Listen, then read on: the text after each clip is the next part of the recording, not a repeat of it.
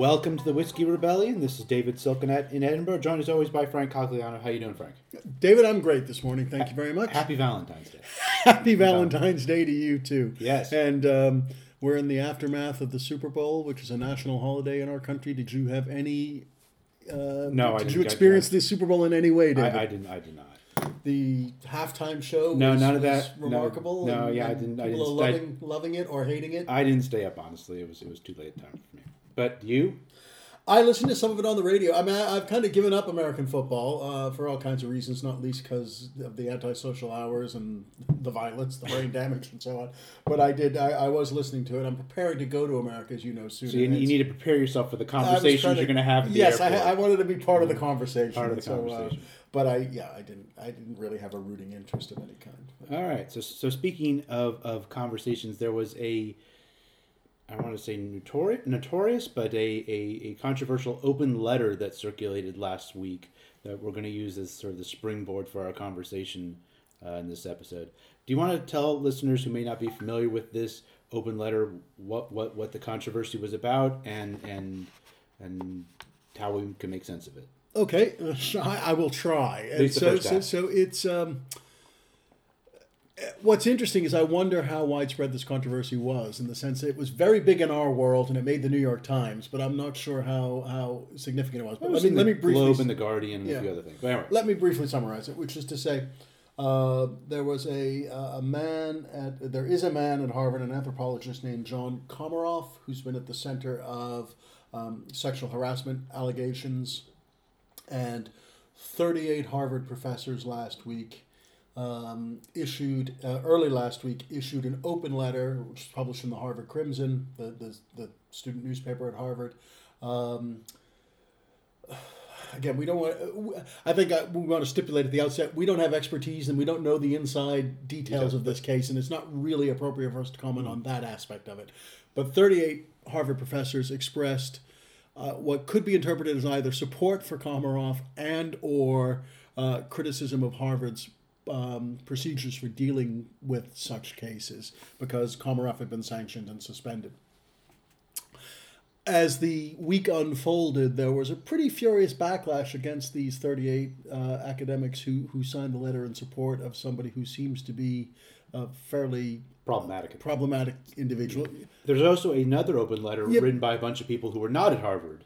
Yes, yes, yes, that's right. There was a letter that appeared in the Chronicle of Higher Education, which was a very similar letter, um, which involved lots of um, uh, people in Comaroff's field. He's an African anthropologist. Um, and there were a lot of uh, yes, so so there were two open letters last week, and then the backlash was so furious that by the end of last week there was a counter letter, a, another open letter at Harvard, uh, published in the Crimson, that uh, was signed by more than at least seventy academics. I don't know the, the number kept rising, condemning The, first the first letter. letter. so we had two open letters at Harvard, and then the week ended with 34 of the original 38 signers of the first letter trying to retract, uh, is kind of repudiating the letter, revoking their signatures, and I don't know that you can do that, but the, Well, in as much it. as an open letter has any weight to it at at all. Right. And so we don't want to talk about that controversy. It's an important controversy, and there are important um, issues arising from it about sexual harassment in higher education and issues like that. Those are important. They're not our theme today. What we wanted to discuss today was the kind of genre of the open letter and the, the, the open letters in, in American history. So, so although the issues raised by the Harvard case are important, and some of the names will be well known to our listeners and the people who signed the letter and then revoked their signatures, um, that's not the details of that particular case aren't our concern. What we want to concern ourselves with is is open letters in American history. David, what is an open letter? Well, that was the question I was going to actually going to ask you because I mean it strikes me that an open letter. What's the difference between an open letter, a petition, and a letter to the editor? Are those things because sometimes those seem like they could be the same thing. Sometimes they could be different things, um, and, and so I'm not always quite sure what the what the distinction is between those as categories. Um, I mean, it strikes me that open letters, like letters to the editor, you know, they, they use a kind of media platform to disseminate a- message. Um, obviously, they have they have a form often of a of a letter to a particular person, uh, but oftentimes it's not intended that a particular person is is the sole or even the main audience for the letter. Um, I guess, I'm sorry, I, I, I guess we're down to what does open mean in open letter? Is it open in terms of the signatories or open in terms of the. well, I think it's open in terms of it's not a closed letter that you put in the mail and, and is intended for a particular recipient. It's intended for the general public or intended for a public, if not.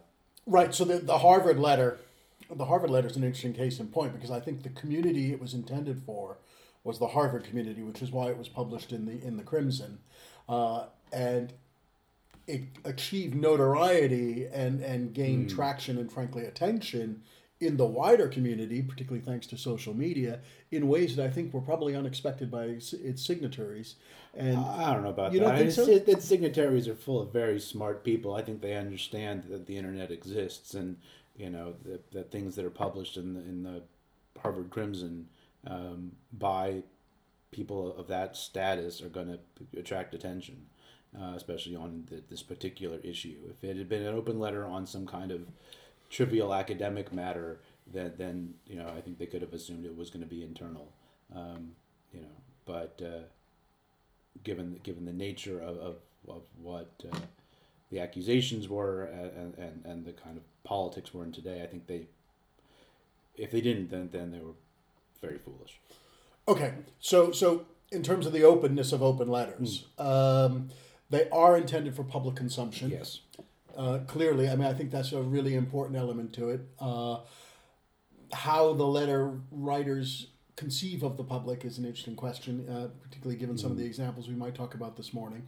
Uh, there are usually, but not always, multiple signatories. Not sometimes. Sometimes, okay, yeah, it could Uh, be. but but not always, because some of the most famous open letters we're going to discuss today Mm. are actually written by individuals. I think the difference between uh, uh, an open letter.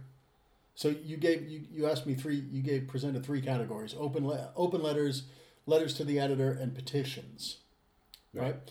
I don't think petitions are open letters because petitions are usually, although they're they're, they're siblings. They're adjacent to each other. Well, They're- petitions are usually to some uh, are directed at some of body of authority that has authority to make decisions to influence a particular policy. Yes, but I guess it depends on the, how the form of the petition i- i- is is structured and how it's disseminated. Because I mean, I'm thinking today a letter, there are tons of online petitions or people sign it where it's ostensibly going to Congress or Parliament or the president or whoever it is they're they're sending these these petitions to. Uh, but in reality, they are the, the main audience for them is not that particular person who is the addressee of the petition, but uh, the broader community of, of of, of readers. Yeah, there were several petitions during the Trump presidency by historians, for example, calling for the impeachment of President Trump, Right. which I know that I think I signed at least one of them. Yeah, as did I. And th- th- those were of, of the nature you're describing. Um, okay, I, yeah, I, I, I take your point on that. I, uh, let's actually talk about some examples rather than, rather than uh, The definitions. Get get too hung up on the definitions. Uh, but those petitions they beg the question, which is something I think Hmm. we need to consider, which is how effective are open letters actually? We, I have a friend uh, who's well known to you and a very eminent historian who I will not name, who refuses to sign any letters that they have not written, uh, even for the best of causes. Huh. And uh, thinking about the events of the past week, I think that might be a very sensible policy. And this is somebody who's who's probably, if they did sign a letter, would probably uh, it, w- it would carry some impact. I would- I Uh, would agree. Um, Yes. I mean, we talked about this individual. Yes, I, I. I, you know who I'm I, talking I know who you're talking about. And and because it's their choice, I'm not going to name them. Um, Yeah, right. Um, I mean, there is the question about how effective these are, and and and, and we, I guess we can get to that. So, one of the things that strikes me about these open letters, though, is they do require some kind of media to work, yes. right? And so I think you know the genre of the open letter really coincides with the genre mostly of newspapers, right? I think of newspapers and sort of adjacent media as being um, fundamental for the creation of this as, as a genre, at least in its modern iteration. I guess there are ancient versions of the open letter. You can think of like the letters of St. Paul. I was going to say most of the New Testament is an It's open, letter. yes.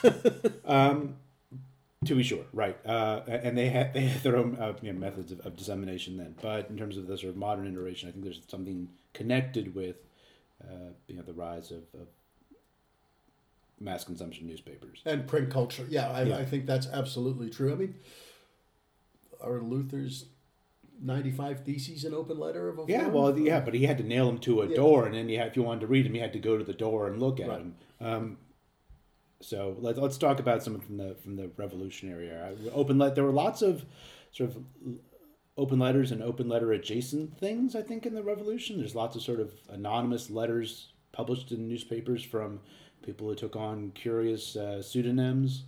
Yeah, and you also get so there are a couple things. Uh, one one thing's about the 18th century, particularly the latter 18th century. Uh, there's a belief often that letters are kind of open anyway, mm. and so, but there are also so so people write letters on the assumption that they might be read by others, okay. beyond the intended um, uh, the, the, person to whom it's addressed, uh, and, and they know that's a risk. On the other hand, there are very careful social rules and expectations about um, reading somebody's private mail, and so there are there are notable cases of people getting in trouble for for, for revealing uh, the contents of private letters. Uh, but people like Jefferson and Washington, mm. you know, they assume their letters that there's always a danger their letters might be read. Washington, in fact, the rift that uh, eventually ends the friendship between Jefferson and Washington arises because Jefferson said some unpleasant things about Washington in a letter that made their way to the newspaper. For fuller details, listeners get a pre-order Frank's book, which is probably not available for pre-order yet, but but get it when it comes out. Um, and thank you, David. Uh, but but that was not an open letter. It was not intended to be an open letter, although Jefferson knew or certainly when he wrote it, he wasn't so naive as to to uh, he would have expected that people might read that letter, mm. uh, but it was that it shouldn't make its way into print. Right. So th- this is that that boundary you were you were talking about of the importance of print.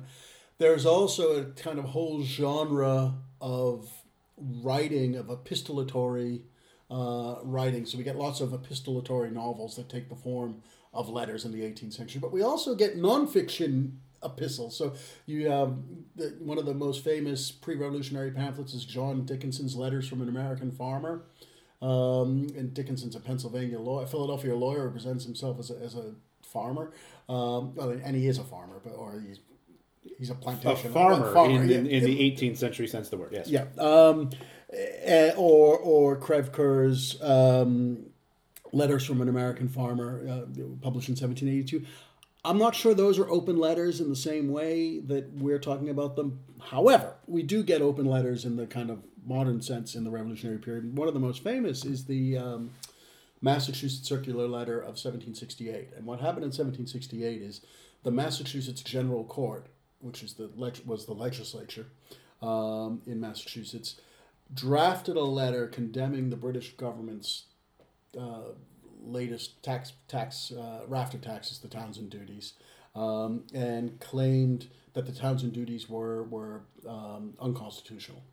And they circulated this letter. It's called the circular letter, but they circulated this letter uh, to all the other mainland colonies to gin up support for uh, opposing the, the Townshend duties. The British government ordered the legislature of Massachusetts to revoke the letter in the way that those Harvard yeah. professors revoked their letter uh, last week. And Maybe the, not exactly in the way. Well, okay. um, but they and the Massachusetts um, legislature voted 92 to 17 against revoking the letter. Huh. And so 92 became a very patriotic number. It became, you know, the kind of semiotics of revolution. You know, they, they would give 92 toasts and 92 cheers. And it's a big number if you're going to cheer and toast. exactly. but 92 assumed this kind of political significance in, in 1768 and, and beyond, at least in New England. Because the legislature refused to revoke the letter, the royal governor of Massachusetts, Francis Bernard, dissolved the legislature which resulted in a bit of a political crisis in Massachusetts, including lots of uh, demonstrations and crowd actions and rioting and so forth. And that resulted in Britain sending troops to, to uh, occupy Boston in October of 1768. And those troops would stay for another eight years until 1776. And so this and those the result, Boston Massacre resulted, the Boston Tea Party. So this is a letter that has consequences. This is a letter that has consequences. Some of the other colonies expressed support for it, uh, Virginia and Connecticut, New Jersey, I think. But its consequences are it's the dispute over the letter. So it's very public nature, and the fact that it becomes the object of a uh, political controversy between uh, the government in Massachusetts, in Boston, and uh, the British government in London. I think this is this is an open letter that actually has pretty um, serious. It, it, uh, it's quite an important open letter. It's a good example of an open letter that I think is effective. Okay. Uh, I imagine there were a bunch of open letters then that were not effective.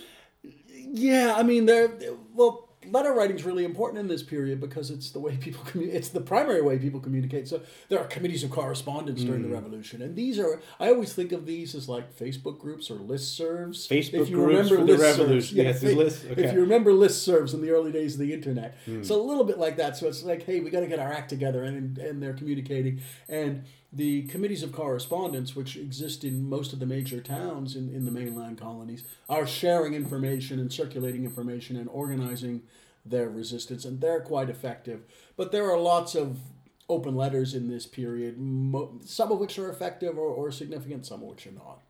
I, like our period. Oh, to be sure. I mean, I think one of the things that strikes me about how many of them are today, it's like a, they, they seem like they're going out into the ether and just uh, don't amount to much. So well, we need to get to the modern period, and I, I don't want to jump ahead too far, but it does. I, I do wonder whether social media makes open letters less effective, not more so, because you people makes them tweet, easier. It makes them easier, but there's just so much noise out there. Mm. Um, that you, you know there were there were a handful of newspapers. There weren't that many newspapers in Revolutionary America. You could you could you could read, all the papers. You could read all of them, uh, and and so it was it was it was a different age in that way. What about the 19th century, David? Moving uh, on to your yeah, I'm gonna, I'm gonna, I've got three I, I, think good open letters, or at least interesting open letters. They're all good. Um, first is from uh, William Travis uh, from February of, of 1836.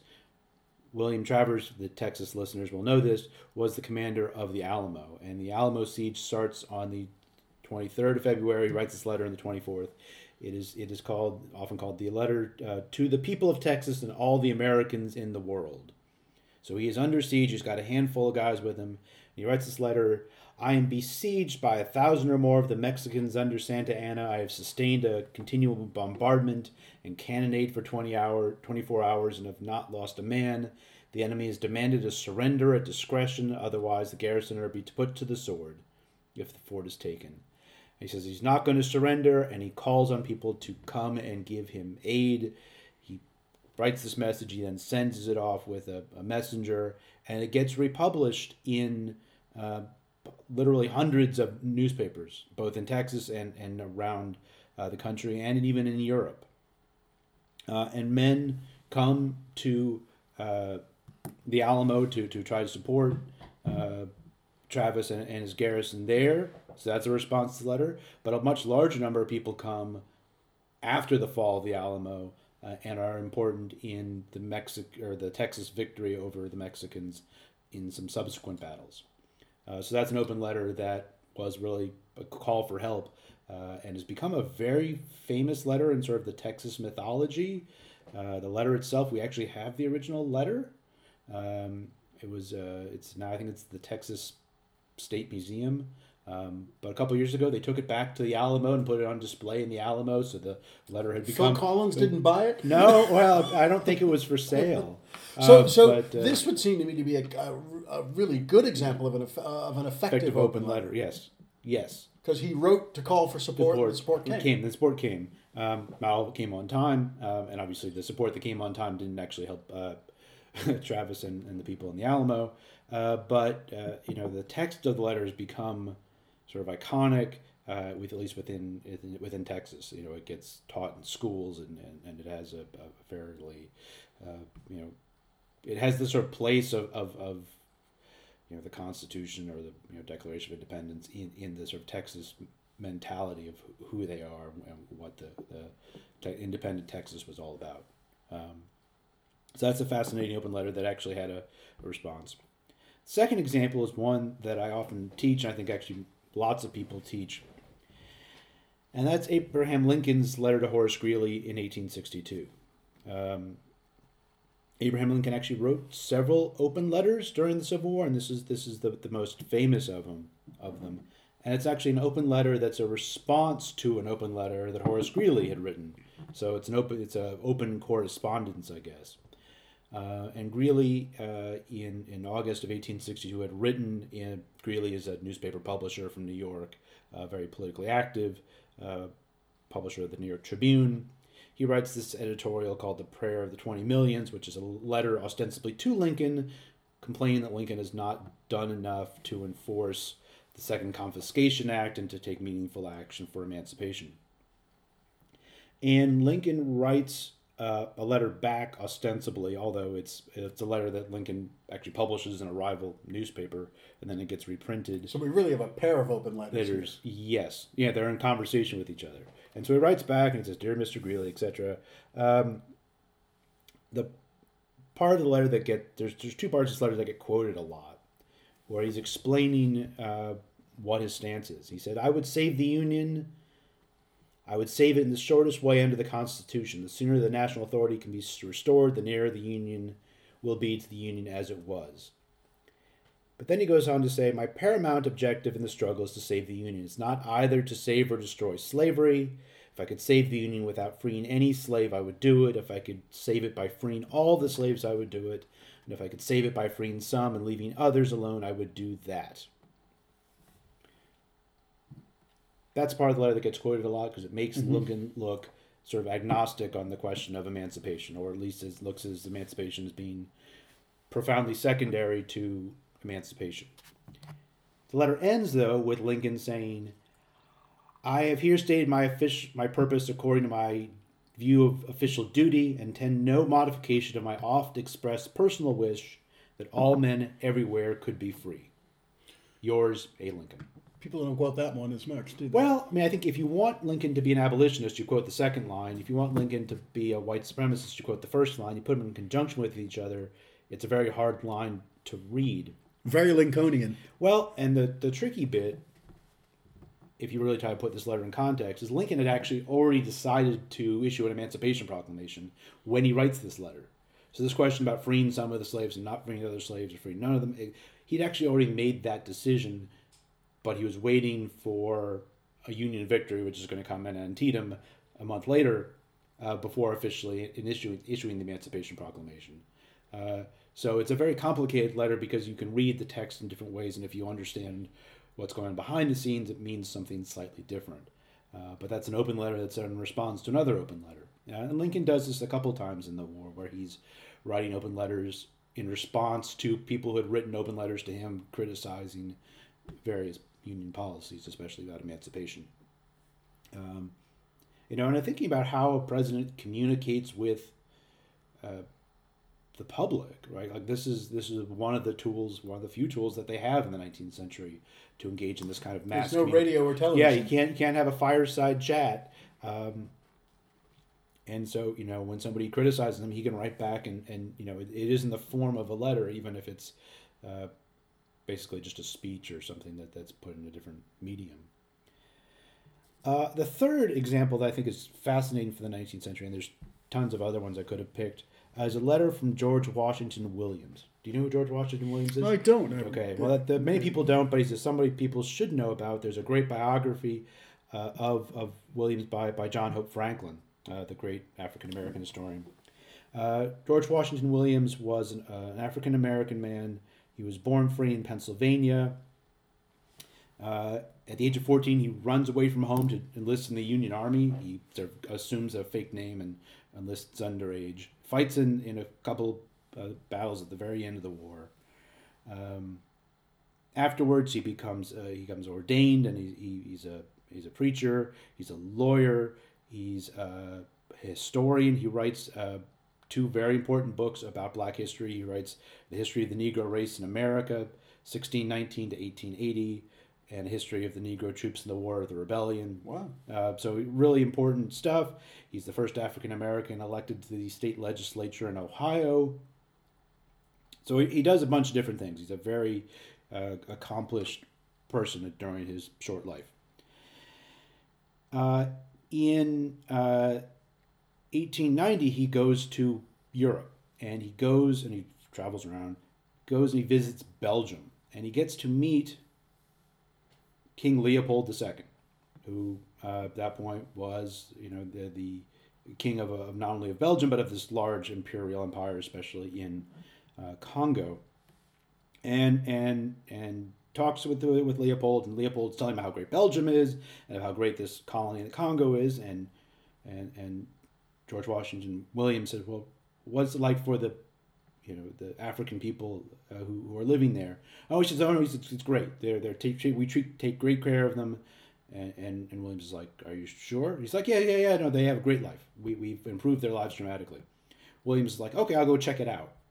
And he goes down to Belgian Congo and he writes a letter back to ostensibly uh, King Leopold II, but it's a published letter, so it's to the rest of the world really, about conditions he sees in the Belgian Congo. Did he write in English or French? He wrote uh, in English, I think. Uh, the version I have is in English because my French is bad. Um, he, he says in the letter, it's a very long letter, it's very it's worth reading. He says, Your Majesty's government has sequestered their land, burned their towns, stolen their property, enslaved their women and children, and committed other crimes too numerous to mention in detail. All the crimes perpetrated in the Congo have been done in your name, and you must answer to the bar of public sentiment for the misgovernment of a people whose lives and fortunes were entrusted to you. Uh, and and it's such a damaging letter that King Leopold II has to write a letter back in public, sort of defending his, his rule in, in the Congo. Um, unfortunately, uh, Williams died uh, on his return trip from the Congo of illness. He was actually buried in England somewhere. Um, but that's a, a, fascinating open letter. Um, some people have seen that letter as sort of a precursor to the anti-imperialism you see in the United States uh, at the end of that, later in that decade, in fact. Um, yeah, I mean the, the, that that turn of the twentieth century or, or, the end of the nineteenth century is really a arguably the age of the the great age of the open letter because you also get Zola's in France Zola's letter. Well, that's um, the most famous probably about the Dreyfus yeah. affair. Um, as well, and that, that's one of the most probably one of the most famous open letters in modern history. Again, I think the the, the, the, the biblical books in the okay. New Testament are probably the most famous open letters in history. Fine. Um, but but um, yeah, very interesting. I, I, I, was unaware of that one. Okay. That's that's, that's, that's um, really.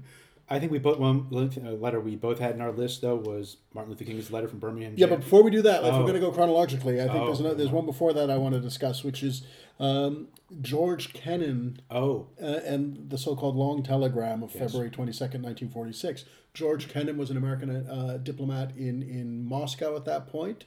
Uh, he wrote this long telegram, and it was long. It was eight thousand words long. So I, I hope he wasn't paying per word, yeah. but or the State we've, Department. We've mentioned this uh, letter uh, telegram sometimes in pre- previous episodes. I'm sure it's a very important document. Right, and and in it, um, Kennan. It, so it was addressed to his his his bosses at the State Department, but in it. Um, Kennan laid out the uh, strategy of containment, which basically became U.S. the U.S. policy and strategy during uh, for the next 40 years during the Cold War. So it's really, really significant in terms of the history of American foreign policy. It's originally sent as a, as a telegram, as a kind of draft to the State Department. It's published the following year, or kind of revised version of it is published um, anonymously. It's the so called X uh, uh, address uh, in Foreign Affairs magazine which is a magazine that doesn't have a huge readership, except it's got a quite influential readership. Mm. It's read by people who make policy in the United States, make foreign policy, that is.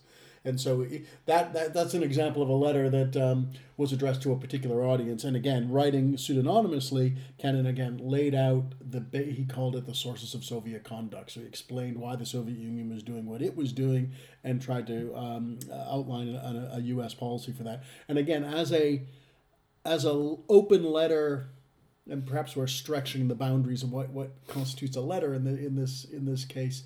Um, it's quite influential because it shaped U.S. policy for the next forty years. So I think I think that's quite an important one. At least I would you. Does, oh, that, oh, does yes. that fit the definition for you?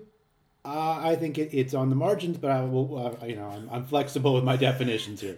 You know, Judge rules yes. because I mean, it begins as as a private correspondence, you know, an official document, and when he publishes it, I mean, my understanding is is, is it was anonymous, but basically it was anonymous, and everybody knew who it was. Um, so I, I don't think his identity was all that disguised to the people who were reading it in Foreign Affairs.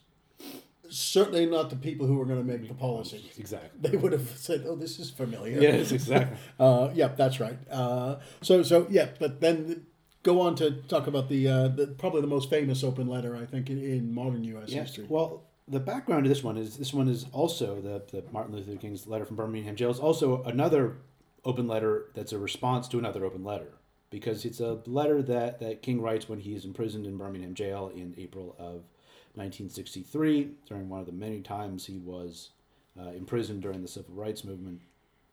But he's writing a letter in response to uh, an open letter that was published in the newspaper uh, called the letter that he's writing in response to is called a call for unity which was written by eight uh, local white clergymen. And they took issue with uh, events that were that were in their words were directed and led in part by outsiders and they urged activists to engage in in, in negotiations and to use the courts uh, but that rather these said protests are they said are destructive we shouldn't protest you should be patient you should let courts and, and, and calm negotiations.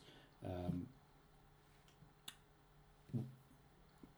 they thought that was preferable to protest, which they saw as being disruptive. And King writes his letter from Birmingham jail as a response to that. Originally, he writes it on the margins of, of like scraps of newspaper he had when he was in jail and other sort of slips of paper that he had. Uh, when eventually they he's released and they're able to sort of put it together, they have to sort of cobble together these different scraps of paper that he has. But he writes it as a response addressed to these eight local clergymen, articulating why he thought protest was both necessary uh, and needed in uh, in Birmingham and and indeed across the South. You know, and he says, "Look, I, I'm," he says, "I'm not an outsider." In part because I was invited by, by local people to participate here in, in, in protest events. But he also said more broadly that injustice anywhere is a threat to justice everywhere. That's one of the more famous lines from this letter. Um, he writes, you know, very critically of white people who he says are being sympathetic, but uh, but are not doing anything. He says at various points in, in a variety of different ways. He says, look, the problem in his mind is not as much the Klan or the White Citizens Council, but it's moderate whites who, by their inaction, support racist systems. Um, and, and it's a if you have not read the letter from Birmingham jail, I mean, all many of these letters are worth reading, but I think that one is definitely one that is worth sort of meditating on because uh, it, it's a very moving piece of writing. Um, it's something I try to read at least you know once a year just to get my head straight because it's a it's both very eloquent and and remains pertinent even um, you know 60 years after it was written Yeah, it's very powerful, and you know, you you quoted the the, the most famous line that everybody quotes: um, uh, "Injustice anywhere is a threat to justice everywhere." But there are another couple of lines that struck me in that when I reread it for for today. One is he refers to an inescapable network of mutuality. And the reason I noted that down was I thought that's kind of the whole premise of the open letter. It's it's it, one writes an open letter because one believes that there is a community, however defined, that one wants to reach, Mm-hmm. and and the most effective of these open letters succeed in doing so. And I, I, I so so that inescapable network of mutuality is, is a quite poetic way of describing the whole point of the exercise. He also says, and this is with regard to that question of outsiders and outside agitators and so on, anyone who lives inside the United States can never be considered an outsider anywhere within its bounds. Which is a, quite a powerful statement in terms, uh, um, I think, both in 1963 and frankly today, To where sure. we have divisions about who are real Americans and who lives Yeah. where and, and, and so on and so forth. So those two things struck me. So I agree. I agree with you, David, that that's quite a powerful letter. Is it impactful? I mean, we all read it. It gets assigned to kids in school, and it should be. And it's a it, you know, for a while they were having a reading of it in Congress every Right. year. Um, I think they still are. Um, That's a good question. So it gets published shortly after uh, King is released from jail. He's actually bailed out by uh, the uh, the head of uh, the auto workers union. So go go unions. Um, Frank and I are on strike right now for listeners who aren't aware. Anyway, uh, so it is republished in a number of different forms in, in the immediate aftermath of King's release, and especially it gets published in predominantly white media and, and, you know it's hard to sort of ascertain exactly what its impact is, but it, it definitely I think is part of that the the, the shift of, of public sentiment towards things like the Civil Rights Act of 1964 and the Voting Rights Act of 1965. Is it critical for either of those things? No, but is I think does it contribute to that you know shift in public sentiment towards uh, supporting those pieces of legislation? I think they are. What do you think? I think you're right, and I think again that concept of the inescapable network of mutuality, he's to some extent directing that at white liberals and moderates. Yeah, yes. If you want to be part of this network of mutuality, mm. you need to you need to think about this. You yes. need to think about your own complicity. Yeah. And and I think it's it's it's it's you know if Kennan's letter is basically aimed at a quite small public, the foreign policy elite uh, or the, the, the, the, elite that makes foreign policy, to put it another way. Mm. King's letter is very different because it really is open. It's seeking to broaden the circle and see, you know, to, to broaden that network, and that's incredibly important in getting that legislation yeah. passed. Well, it's it's intriguing in that respect. Because on the one hand, it is open and accessible to everybody. It's part of the reason why people continue to read that letter is because it is, you know, the the, the the claims that it's making about the responsibilities of, of people and the how inaction is, is in, in itself a, a kind of a form of oppression. Um, on the other hand, there are parts in the letter that are very sort of specific theologically. That you know, thinking about this as a letter written to eight white clergymen. Right. You know, there's some some some theological uh, references and biblical quotations, and also references to uh, other uh, modern theologians that you know uh, probably meant a lot more to them than they do to me or would make to most readers. Uh, so it, it does both of those things. Um, okay, what about letters? What about letters since then? Uh, one of our favorites. So David and I came up with our list separately, but we've compared notes, and they were they were broadly similar. So uh, one of one of our favorites, I guess, is Bill Gates's open letter to hobbyists from January of 1976 and he wrote it in. So the, this is a very young Bill Gates. This is a very young Bill Gates writing in a, in a computer newsletter, and it's worth seeking this out on the internet and seeing a, looking at an image of it because it's a newsletter in the way newsletters used to be in the 1970s, which is basically somebody typing it up on a, on on a on paper yeah. and and you know circulating it out, probably mimeograph. Um, yeah, yeah, um, exactly. Or, or, or early photocopy, and basically it's a letter addressed to the early, the early computing um, community saying, "Don't steal my stuff." And he's upset that basic software, his basic software, um, is being used by people who aren't paying for it. Yeah. basic software here, by the way, is basic programming language, right. not basic in terms of elementary. Yes, thank you. Um, but but uh, it's it's remarkable because anybody who spent any part of the subsequent 40 years having to update their system or buying Microsoft mm. software or being frustrated by how it's less difficult to access now than it used to be because they've changed their business model.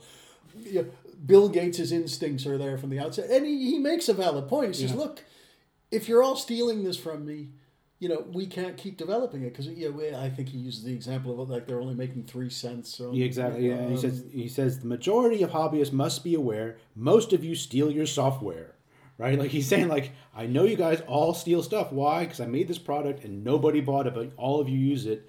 Therefore, it must be stolen. And he and they said like hardware must be paid for. You all agree you can't steal your hardware but software is something to share, you guys. And he says, no, you can't do that. If you want good software, you got to pay for it. Which, thinking about how the internet is developed in, in the subsequent, you know, um, 40 years, you know, the amount of stuff that gets shared illegally and stolen and ripped and, and you know, LimeWire, all that kind of stuff. It's a fascinating, fascinating open letter. I don't know how effective it was. I don't know how whether all the hobbyists then felt guilty and sent him a buck 25 for their copy of uh, Yeah, because it's basically hectoring, isn't it? Yes. I mean, he, he's appealing. To, he's trying to appeal, as open letters often do. I mean, The moral appeal. yeah, it, it's moral suasion. It's a, you know, I mean, and King did that very effectively. I think uh, Gates's appeal to hobbyists was probably less effective, although Bill I mean, he seems made to a- have done he's- okay. He's made a little bit of money since then, so he's been he landed on his feet. Feet, exactly. Um, but it, it's a it's a very interesting letter, and then one one of my favorite more recent ones Hmm. is the open letter of Bobby Henderson to the Kansas School Board in two thousand and five, and in this. Kansas at that point was debating whether to teach intelligent design. I think we've talked about this in Yes. a previous episode. Intelligent design alongside um, evolution in schools. And Bobby Henderson wrote a letter to the Kansas School Board, which is very amusing, uh, in which he articulated the the idea. uh, He his he claimed a belief in the uh, creation by the flying spaghetti monster. Yes. With this noodly appendage. Um, Yes, and he said millions of people believe this but are afraid to say it. And he wanted the flying spaghetti monster taught alongside Christianity or, or, or biblical. Um, i If you're going to teach intelligent design, you have to teach this as well. You don't want to oppress the pastafarians. That's right. That's Um, right. And and it, this is, uh, I mean, we, we laugh. There's a long tradition which we haven't touched on much in these letters. Uh, uh, there's this kind of subgenre of satirical open letters. Uh, Mark Twain wrote a lot of these. Benjamin Franklin wrote them, um, and and and I, I think this is of a piece with that. I, I think so too. I mean, the, the other sort of recent one that, that in terms of ones that may be effective or may not be effective, uh, Warren Buffett's open letter to Congress that he published in the New York Times in 2011, s- basically telling Congress to tax rich people. Um, Congress obviously didn't tax rich people, but President Obama referenced Buffett's letter in his State of the Union address subsequently, um, and so I think that suggests you know that these things still have lots of currency. David, we've only talked about men. Is this a genre that guys do? Although there were a lot of women signers to the Harvard letter No, last be week, sure. um, and we don't know who actually wrote that letter. But in general, uh, all all the letters we've discussed so far are by by men. That's a, a an intriguing observation. Um, you know, I think there there are lots of open letters written by by uh, women abolitionists. There are open letters that are written and signed by um, uh, uh, suffragists who are writing about, you know, likewise in, in newspapers. Uh, the decla- the Declaration at Seneca Falls is kind of a letter. I mean, you could, if you want, if you want to read this things in a more open sense, the Declaration of Independence is a letter uh, of, of a kind. It's an Right, open- and and the Declaration of Sentiments in 1848 is a reworking, reworking of of that, that, of course. right. Yeah. Uh, so if you're, it depends again of, of how expansive your definition of what an open letter is. Um, there does seem to be a proliferation of open letters, though, in recent years. In fact, I've seen a number of articles in the past decade that complain about the number of open letters. But are they as effective in in the sense that it, there's so much information out there? Mm-hmm. There are so many ways to share information now, whether it's via TikTok or share opinions, TikTok, Instagram, Facebook, Twitter, etc., etc. You know, do they matter? Has the has the age, the great age of the open letter, ended? I I think uh, no, not necessarily. I mean, I think the number of open letters has increased, uh, but I think that there's still potential for open letters to be relevant. I mean, part of the reason why you know this letter at, at Harvard and the subsequent other letters and the retractions and whatnot, part of the reason why we're paying attention to those open letters and having this conversation at all is because the names attached to those letters are names that you know have some some weight attached to them. Well, uh, particularly And- in our world. And well, especially in our small circle. Well, you know, and again with the Bill Gates letter, like that is that's a small world of people, but you know, which Bill Gates is, is important. Um, But that's a letter that presumably gained retrospective importance because of what Bill, what Microsoft and Bill Gates became. yeah, I mean, I don't, we don't, we didn't have a. Be fascinating to find out what how people responded to that letter at the time. And Oh, our ability to Bill again. There you go. You know, but but you know, it, it, we have a capacity now for, for discussion about these letters and about everything else uh, that that is sort of un, unparalleled. I mean, I think the necessity of having these conversations mediated through newspapers, like most of these letters, or magazines, in some cases, or other kinds of periodicals. You know, we don't they don't serve the same threshold effect that, that they used to right? I mean, I think the, the role that editors play in choosing which letters to publish and what things not to publish. Now, any any idiot with a computer or a phone can publish an open letter. Well, uh, so that brings us back to the Harvard letter of last week, the mm. first Harvard letter. um, which is, you're right, these were prominent people. These are people who, you know, well, it's public knowledge. Jill Lepore, who writes in the New Yorker, signed mm. it. She's got a pretty big public presence and um, knows something about um, mass communication. Uh, I still think they didn't realize what a big deal that was going to become. Mm. So, so although it was public, it was academics signing something, and probably not. I, I, I, or if they did, they didn't think the response would be what it was. They couldn't have. Uh, Clearly. So I think the yes. backlash, you know, if, if, if, if 38 people sign a letter on Monday and 34 of them seek to revoke their signatures by Friday, they've clearly misjudged the moment. And in part, I think that's because open letters don't have the impact they used to. And this, I, I think it's an outlier, don't you? Uh, we see enough of these things where, where I think it, it the, the significance attached to it and the flurry over it, you know, which is quick and now almost over. Um, although I'm imagining the Harvard faculty meetings are going to be pretty tense. One thing I've been thinking about uh, in our conversation is, on the one hand, the Harvard letter seems to be a cautionary tale for never signing a pub open letter because of, of all the backlash. On the other hand, Martin Luther King's letter from Birmingham jail suggests if you don't sign the open letter, whether you you know or make you know, if you don't take a stand in public for things, um, then you are complicit in it which says says that if there's an open letter, you should sign it if you believe in what it says. And I'm trying to rectify those two uh, contradictory impulses from the lesson from the episode. But most of the letters we've discussed, and certainly the most effective ones, have been written by individuals, mm. prominent individuals in most cases, and addressed to larger groups, as opposed to group letters yeah, as opposed to group, group letters. letters. Okay. So, so, so, I mean, the exception might be the 1768 Massachusetts Circular Letter, because but that even that was sent on behalf of the Great and General Court of the yeah. of Massachusetts. It wasn't um, it wasn't signed by a bunch of people. I'm not sure about that, but uh, do you see yeah, no, I mean? yeah, so, so I think most of them are by individuals, and for whatever reason they attain pro- prominence, as opposed to online petitions or group letters.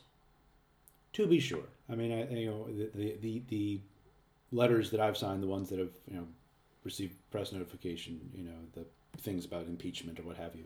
Um, you know, I'm not sure how effective any of those were, but uh, I don't know. I'm gonna be I'm gonna be very thoughtful in the. Well, I mean, I've tried to be thoughtful in the past, but I'm gonna be even more thoughtful maybe in the future about signing things. I think our mutual friends policy of never signing a letter that they haven't written might be a sound policy. I'm gonna have to reflect on that more. I yeah. think, as listeners probably should too. Right. Uh, time for last drops, Frank. What you got? Yeah, I want to recommend. Uh, I thought I might have mentioned this before, but I haven't, uh, according to you anyway. At least I don't remember. okay, if, so, if you don't remember, our listeners won't. Uh, I want to recommend a show on Peacock, an NBC program called Rutherford Falls and Rutherford Falls is uh, a sitcom produced by um, Ed Helms, will be known to people as the actor who was in, uh, I guess, most famously in the um, in The Office, but he's been in a number of things and films and so on. But Ed Helms, Michael Schur, who'll be well known to people. Yes. He was also in The Office and was a writer on Saturday Night Live, but was the producer for Brooklyn Nine Nine and the Good Place, um, and a number of other um, quite successful sitcoms in, in recent years, but also a woman named Sierra Teller Ornelas. Those were the three um, kind of main producers and, and um, writers of this program. And it's a sitcom about a small town in ups, upstate New York which um, named Rutherford Falls, and it's named for one of uh, uh the prominent family that settled that t- that that um, town. Um, and Ed Helms plays the modern descendant. Uh, he's the modern representative of the Rutherford family. This town has a local um, Native American casino, um, and and there are tensions, and the, the plot of it is about the, basically the casino owner or the, the man who runs the casino uh, is much more effective at, at managing both his business but also politics and public relations than Ed Helms is. And there are the tensions about historical memory. There's a big statue called uh, there's a statue of, of the founder of the town called Big Larry, which is in the center of the town. And the, the dispute, the first series is about whether to remove this statue or not. So it's about historical memory and statues and indigeneity. It's very funny. And what's interesting and important about it is, and we see some echoes of this in Parks, Parks and Rec, which Michael Schur also mm. produced, um, about debates over historical memory. What's really different, I think, about Rutherford Falls from Parks, Parks and Rec, for example, is the prominence of indigenous voices. So, indigenous actors and also indigenous writers uh, and producers on the program. So, it's very good. So, I think it's avail- available in, it's certainly available in the UK on Peacock but um, and I think it's on Peacock in the U.S. as well. All right. So Rutherford Falls is my sounds my, good. Yeah, it's it's very good if you're looking for um, a kind of entertaining but thought provoking watch. All right. So yeah, what about you, David? Uh, you well, recommend two things. One, briefly, is something I've recommended before, but seems appropriate to re-recommend it in this episode, and that's Heather Cox Richardson's "Letters from an American," yes, which is, uh, which is a uh, daily um, letter from ostensibly from Heather to, to, to anybody who wants to subscribe to her newsletter. Um, but it's a, a, a really great and, and thoughtful uh, contextualization of, of, current events with from a, a very talented historian. Um, I think I've recommended it before, but if you don't subscribe to, to that, uh, definitely do it. The, the new piece I want to recommend uh, is an article in the National Geographic magazine by Tara Roberts that looks at a, a group of divers uh, who are uh, cataloging and chronicling sunken slave ships. Uh, so ships that, that sank during the transatlantic slave trade. Uh, and the intriguing thing about this group of divers who are doing this is that most of them are um, of African descent, or African American, or, or uh, African Caribbean. And, and so part of the uh, article is about the what they find underwater in the ships and the history and what have you, but also it's about their personal the, the experience of the divers and how they are relating to the, the work that they're doing. So a fascinating article uh, on, on diving and, and history and memory. So cheers, Frank. Cheers, Valentine.